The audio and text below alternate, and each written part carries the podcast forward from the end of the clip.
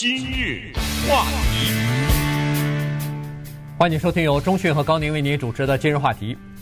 呃，今天呢是呃今年呢是呃这个二零一九年了哈。那么四百年前的今天，或者说四百年前的夏季啊，呃，美国出现了第一批的黑奴。呃，所以呢，今年算是呃这个四百周年黑奴的这么一个纪念日哈，所以呃这个也算是反省日吧。呃，所以呢，在美国各地和各个阶层、各个城市都有各种形式的这种活动啊，就是。呃，第一是要反省第一批的这个黑奴，呃，来到美国来，然后呢，其实更要了解美国过去这几百年来的黑奴贩卖和黑奴的这个历史啊。然后，呃，现在在呃，如果大家听过这个民主党的总统候选人辩论的时候，在辩论期间，呃，有一些至少有一半的这个候选人，他们都是赞成要给黑奴一些。呃，就是黑奴的后裔啊，呃，给他们一些经济方面的补偿的哈。有人最多提出来是五千亿美元呢，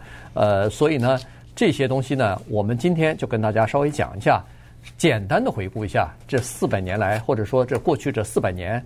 从一五呃，从一六一九年开始，算起这个美国的黑奴的历史。对，一晃四百年过去了，我也不知道下次还有什么机会再讲这个话题了，所以。今天我是觉得义不容辞，因为这一段时间从八月初开始，我们突然注意到美国的各大主流媒体，不管是有民主党倾向的还是共和党倾向的，都在谈这个话题。那翻开历史书一看，哦，原来是一六一九年的八月，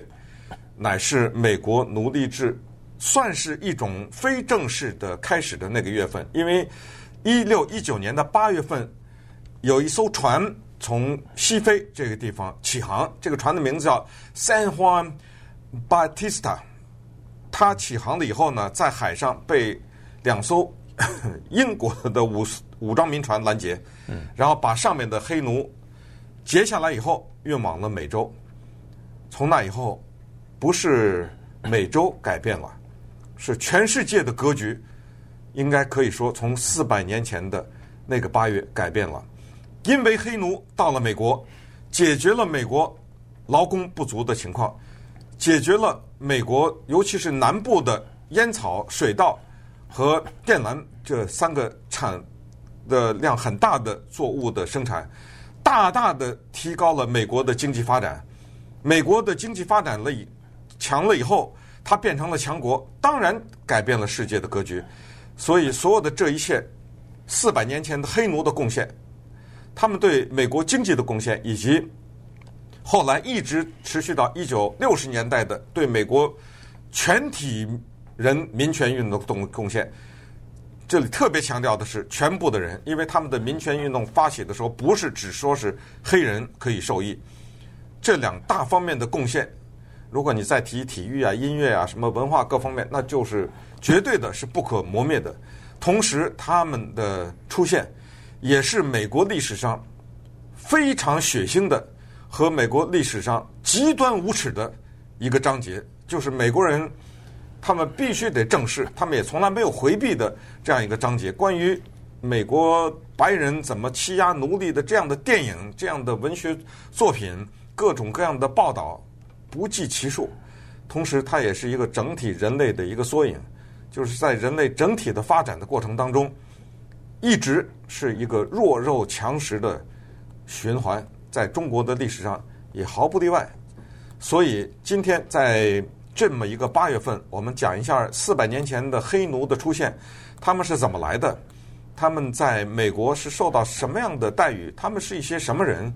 这个呢是极其重要的。所以我们把这个标题叫叫做“四百年过去了，你应该知道的一些事情”。嗯，对啊。四百年前啊，八月份哈，在美国的 Jamestown，就是弗吉尼亚州的 Jamestown 啊，这个地方呢是第一批呃黑奴。呃，我看，因为那个时候的历史啊，说实话记载的并不是很全面哈，有的历史呃记载呢是十九个人，有的我看写的是二十个人哈，所以大概就是十九二十个人吧。原来刚才咱们说了，那个时候不是有一艘呃船，就是运黑奴。那个时候你一听那个呃什么换。把 Dasto 啊什么的这种名字，你就知道他原来是想要去墨西哥的，把这这些这个黑奴运到墨西哥的，就没有想到在海上遭到英国呃船的袭击，然后英国人把这些呃这个黑奴啊劫到自己的船上，他自己船上还有一些其他的黑奴，加在一起大概五六十个人，分两两只分两只船啊，所以呢，第一只船到了这个 Jamestown 这个地方呢，先把这船上的大概十九二十名黑奴呢。就在当地就卖掉了，卖了以后换什么东西呢？换食物。然后过了几天之后，第二艘船又来了。第二艘船来了以后呢，又呃出售了一部分的呃这个黑奴哈，没有全部出售，但是出售了一部分。那么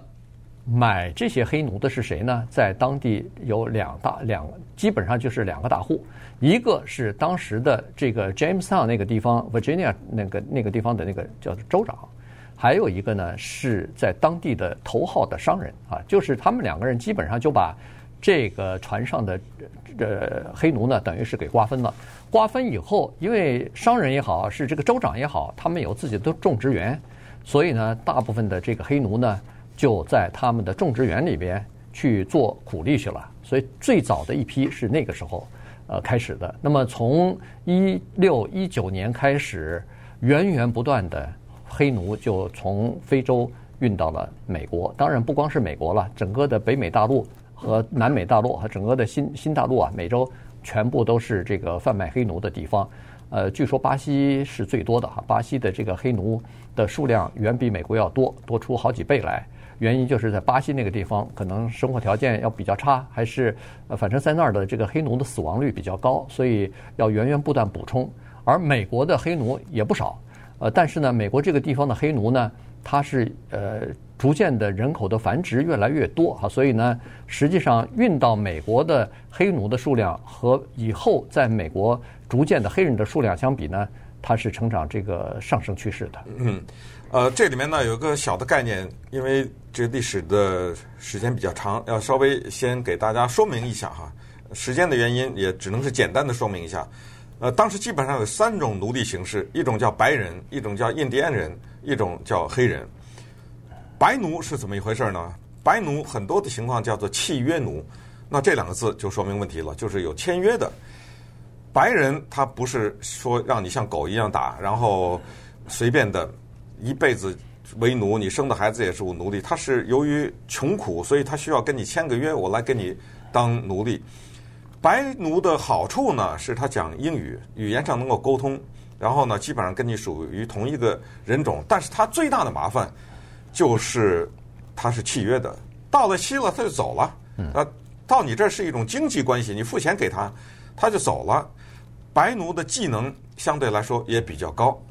如果你没有什么技能，人家还不要你呢。呃，所以这是白奴的情况，他解决不了长期的南方，尤其是这些种植园主的。经济的问题，接下来就是印第安人。那么那个时候呢，大量的捕捉印第安人，在差不多第一批黑人来的时候，已经有两千多个印第安的奴隶在美国的像弗吉尼亚等等这一个地方。但是印第安人的问题是这样的：印第安人呢，他们的技能比较差，同时呢，他们对于当地的环境非常熟，因为这是他的地方嘛。他们逃跑非常的容易，而且他逃跑了以后，他还不是光光是逃跑就算了。他纠集一些人回来再报复你，那 那个时候他们也比较害怕印第安人。这个时候就是简直就像是天意一样，从非洲来了这一批黑人。这些黑人呢，他们的体质非常适合在炎热的气候之下从事繁重的体力劳动，他们又不会英语，所以没地儿跑啊！你这个地方很陌生。然后呢，他们做的事情是白人和印第安人很多时候都不肯做的，种种的原因呢，就使得他们变成了主要的经济力量。而且最不得了的是，一旦你花钱买了以后，他是一旦为奴是永世为奴，他是奴隶，他的孩子是奴隶，对，这就是你的一件家具，你的一个产品的，他永远为你所的财产嘛，变成对私有财产。他呃，他的女奴是你的性的工具等等。那稍待会儿我们再看一看。他们忍受的是什么样的法律，以及他们在美国的生活和今天到底有什么样的关系？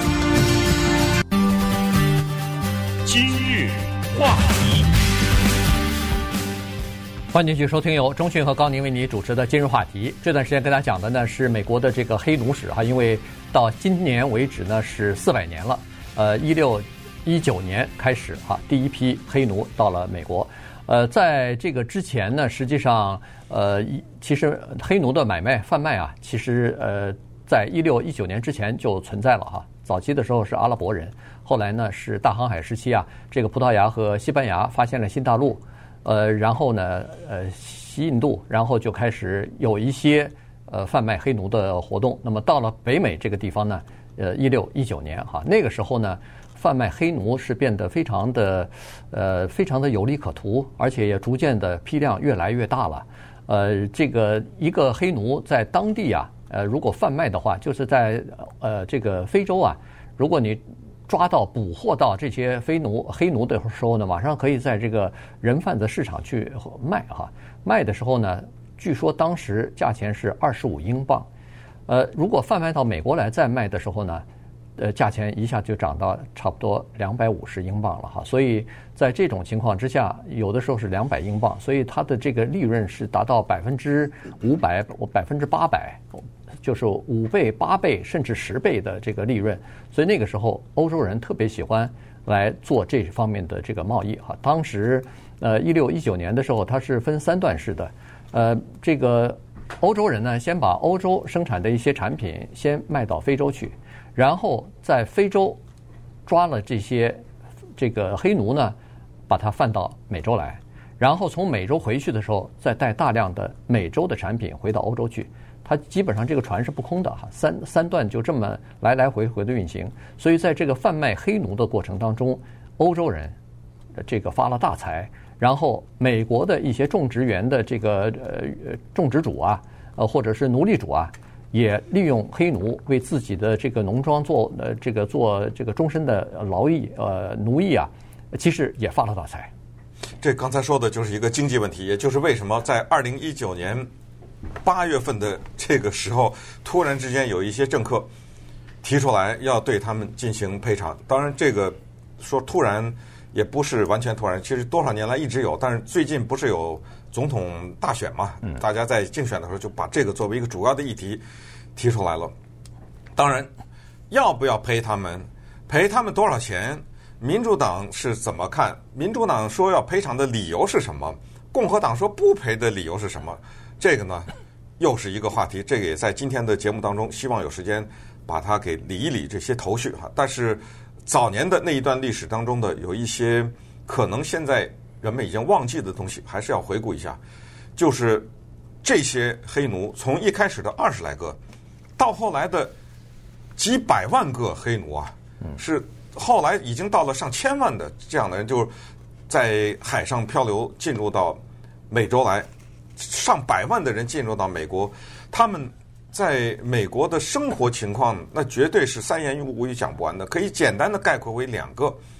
一个叫鞭子，一个叫圣经啊。这两个呢，就是当时的大的管理这些黑奴的方法。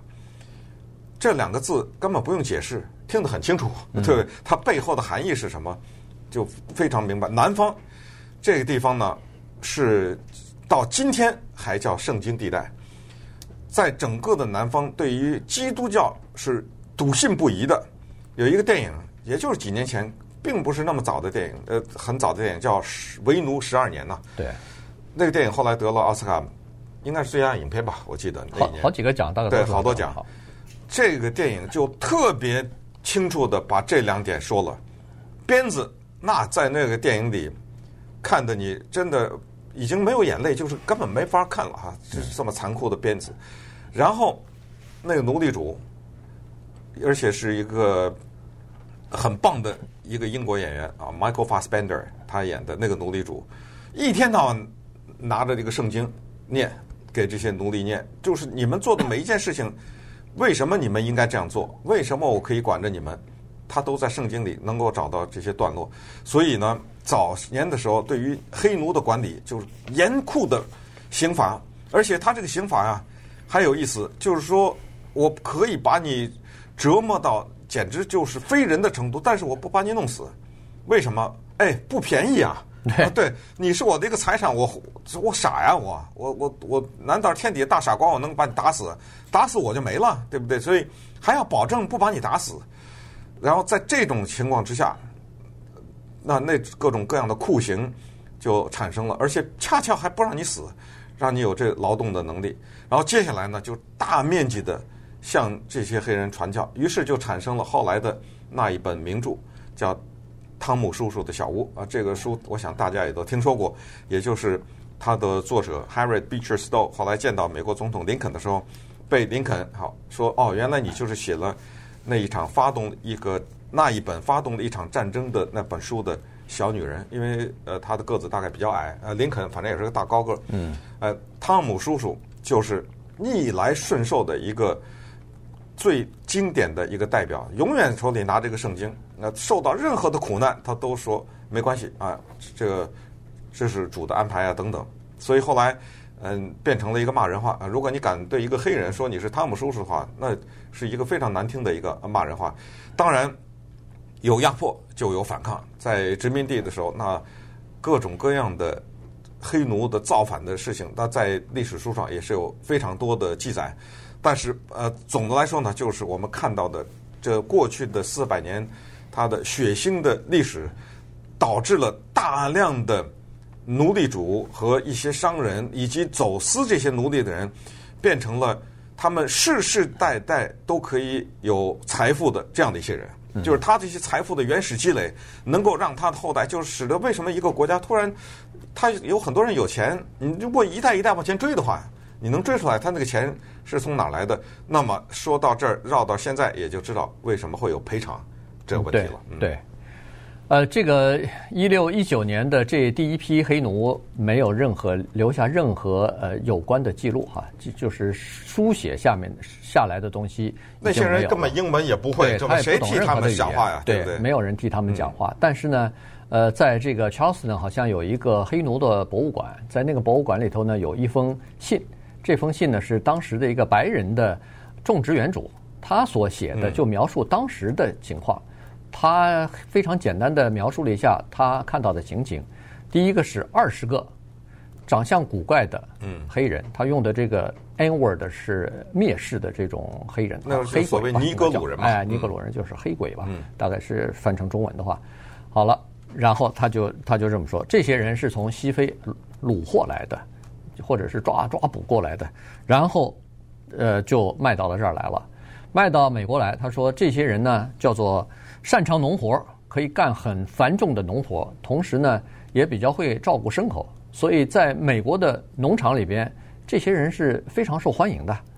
呃，但是呢，他们就是刚才说过了，他们是私人的财产。如果农种植园主买了的话，这个就是种植园主的私人的财产了，而且他可以给这个黑奴啊。剥夺他所有的东西，包括他的姓都给没有了，就是他的姓名的那个姓啊。你在非洲的那个姓，这个到了美洲来以后，种植园主买了以后，你属于我的了，所以你要跟我的姓。所以所有的这个黑奴的姓全部归他们。当然，黑奴自己本来呃就是私下里边，他们还是保持自己的姓。所以在最早的一代黑奴、一两代黑奴里边，这个一个人有好几个名字的情况是。不稀奇的，经常发生的。呃，但是到了今天，大家都知道都没有了。嗯，你看，像那个黑人姓白的，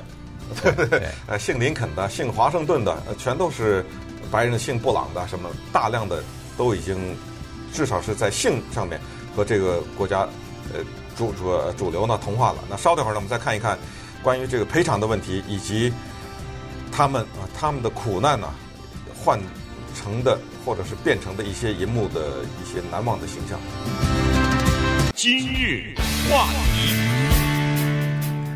欢迎继续收听由中讯和高宁为您主持的今日话题。一六一九年到现在四百年了啊，这个美国的呃最早的一批黑奴呢，就是一六一九年运到美国来的。呃，那么现在呢是纪念这个四百周年哈，也是回顾一下美国这一段黑暗的历史。呃，因为在一六几几年的时候，一六六二年的时候，像美国的南方啊，呃，比如说呃，弗吉尼亚这些地方，South Carolina 这些地方，南卡州啊什么的，他们都有一些叫做奴隶法。呃，奴隶法就是规定奴隶的，而且他把这个奴隶呢也分成若干类啊。你比如说，他说的这个。一般的奴隶，呃，它指的是两类哈，一类是契约奴，这个呢是叫做呃印第安人哈，当地的人，他们在这个奴隶法当中规定是在大陆找到的或者是捕获的这个呃非基督徒的这些契约奴呢，呃，规定成年人要服役十二年，儿童呢要服役到三十岁，这个是印第安人。但是如果从海上贩卖过来的这个黑黑奴的话，这叫终身劳役啊，这个就是服役要是终身的。所以呢，当时就分成这个这样。然后呢，有一些人来了以后，比如说他被这个北方的一些呃奴隶主所买走了，那这些人的命运呢，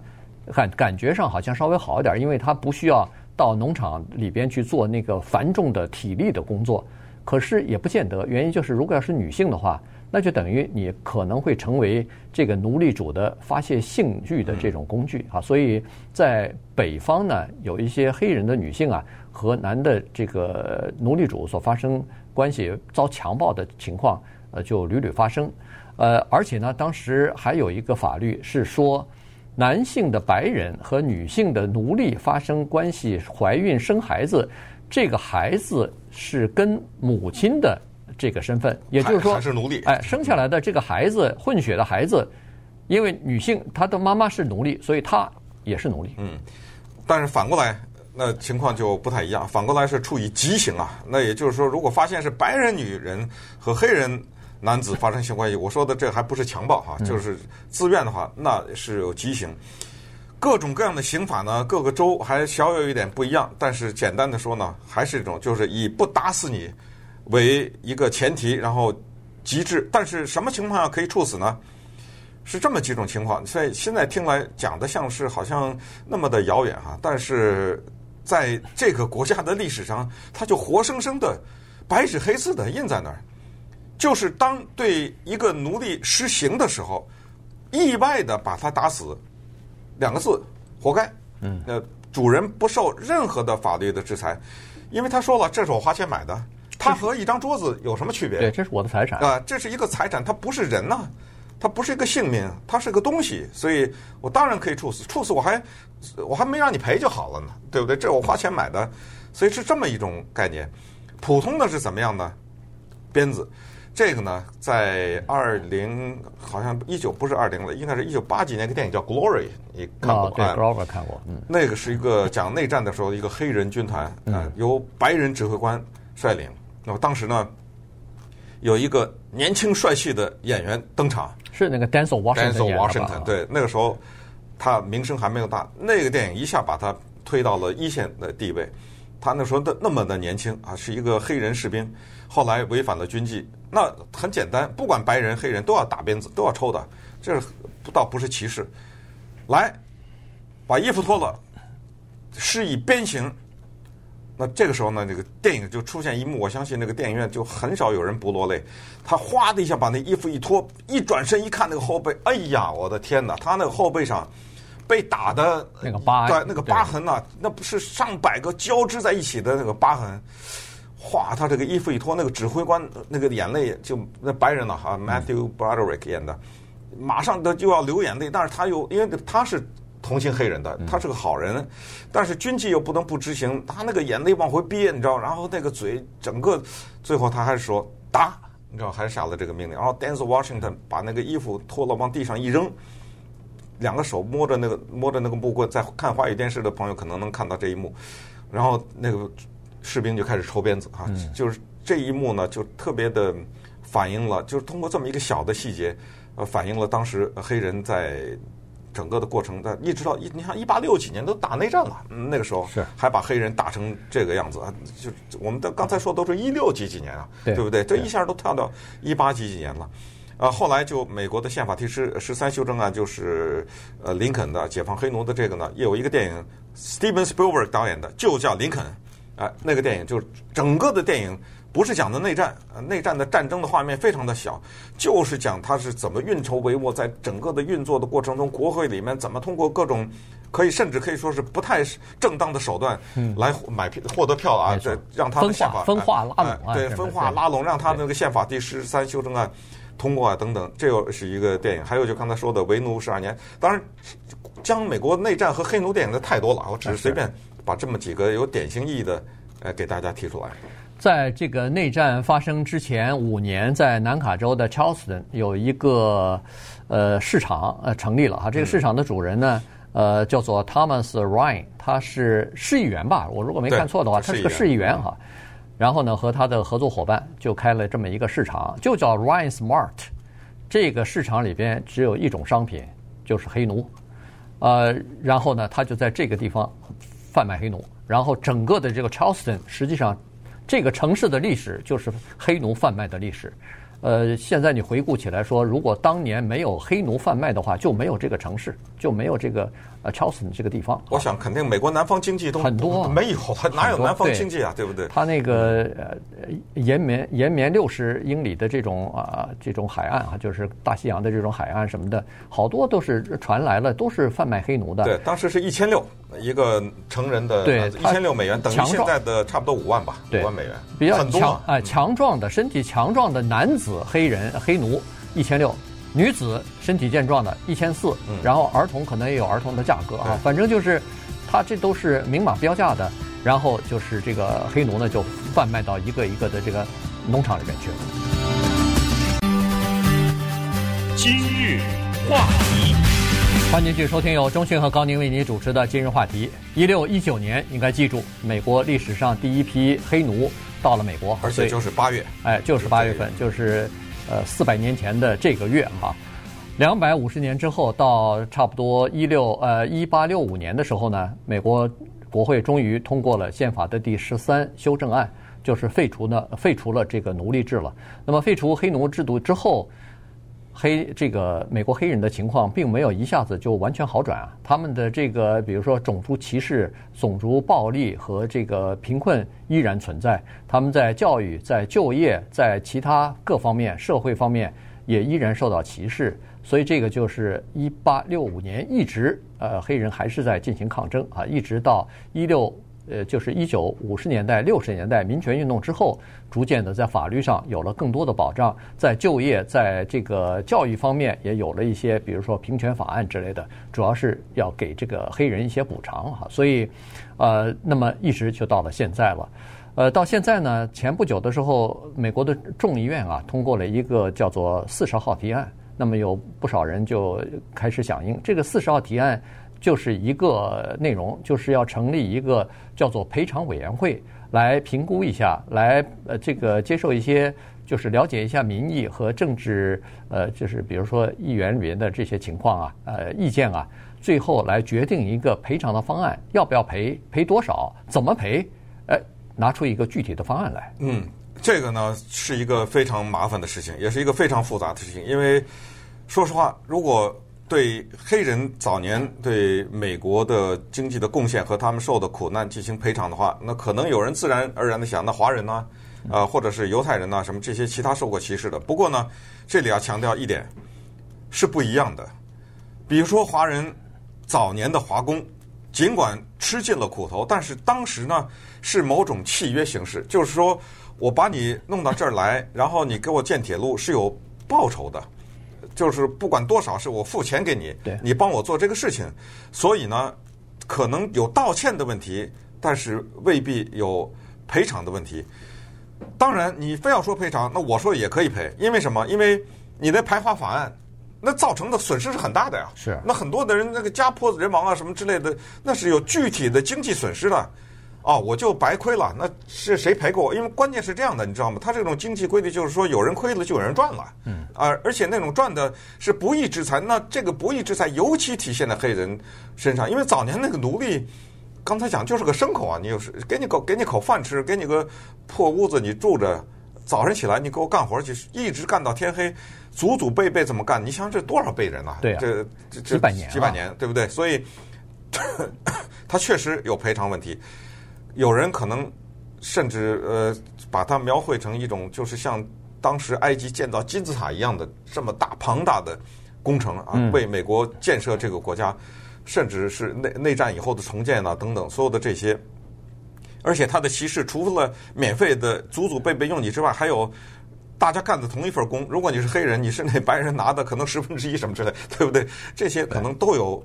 补偿的问题，所以这被提出来了。那么共和党怎么说呢？以 Mitch McConnell 为代表，因为他是现在是参议院多数党主席嘛，多数党领袖啊，他就说了，他说不赔不赔，为什么？他说当年对他们进行的这公不公平的那些人都已经死了，不不是我们这代人应该管的事儿啊，呃，我们这代人应该往前看呐。你要是站在他的角度想，也有一定的道理。所以为什么说这个事儿非常复杂？而且美国的民意，呃，白人只有百分之十六支持这个，嗯，也很难通过。黑人百分之七十三，那那当然对。对，所以呢，这个就是要想通过的话，恐怕有困难。如果你再看一看，如果这个如何来赔偿也是个问题，金额的问题也是个问题。五千亿听上去非常多。但是呢，黑奴的后裔啊，在美国现在统计差不多四千万左右。啊、呃，如果要是五千亿赔给四千万，每个人一张支票，几块钱吧，大概。呃，几块钱一万，对，大概一了不起一万块钱，我是我是没算是一千还是一万块钱。那一万块钱赔下去，基本上你能改变这这一个人的命运吗？你能改变这这一个家族的这个未来吗？不可能，什么都改变不了，对，什么也改变不了。所以有很多黑人其实他们也说，他说，呃，要赔的话，我们也不是想要这样的赔法，我们也不想要你给发一张支票，然后就就说啊，你祖上的所受的这个痛苦屈辱就一笔勾销了啊，我这个一千呀一一张支票就把这个所有的东西都抹去了。他也不想这样子。他说：“你如果想要赔偿的话，你最好是投入到教育当中，给我们培养我们的后代，让他们也成为工程师，成为电脑的呃这个编程员，成为医生，成为律师。这样的话，我们整个种族才有希望。”对，反正四百年后的今天，只是在这里，在今日话题的这个小小的节目里提醒大家，不要忘记这个族裔对美国做出的史诗般的贡献。以及他们所蒙受的地狱般的苦难。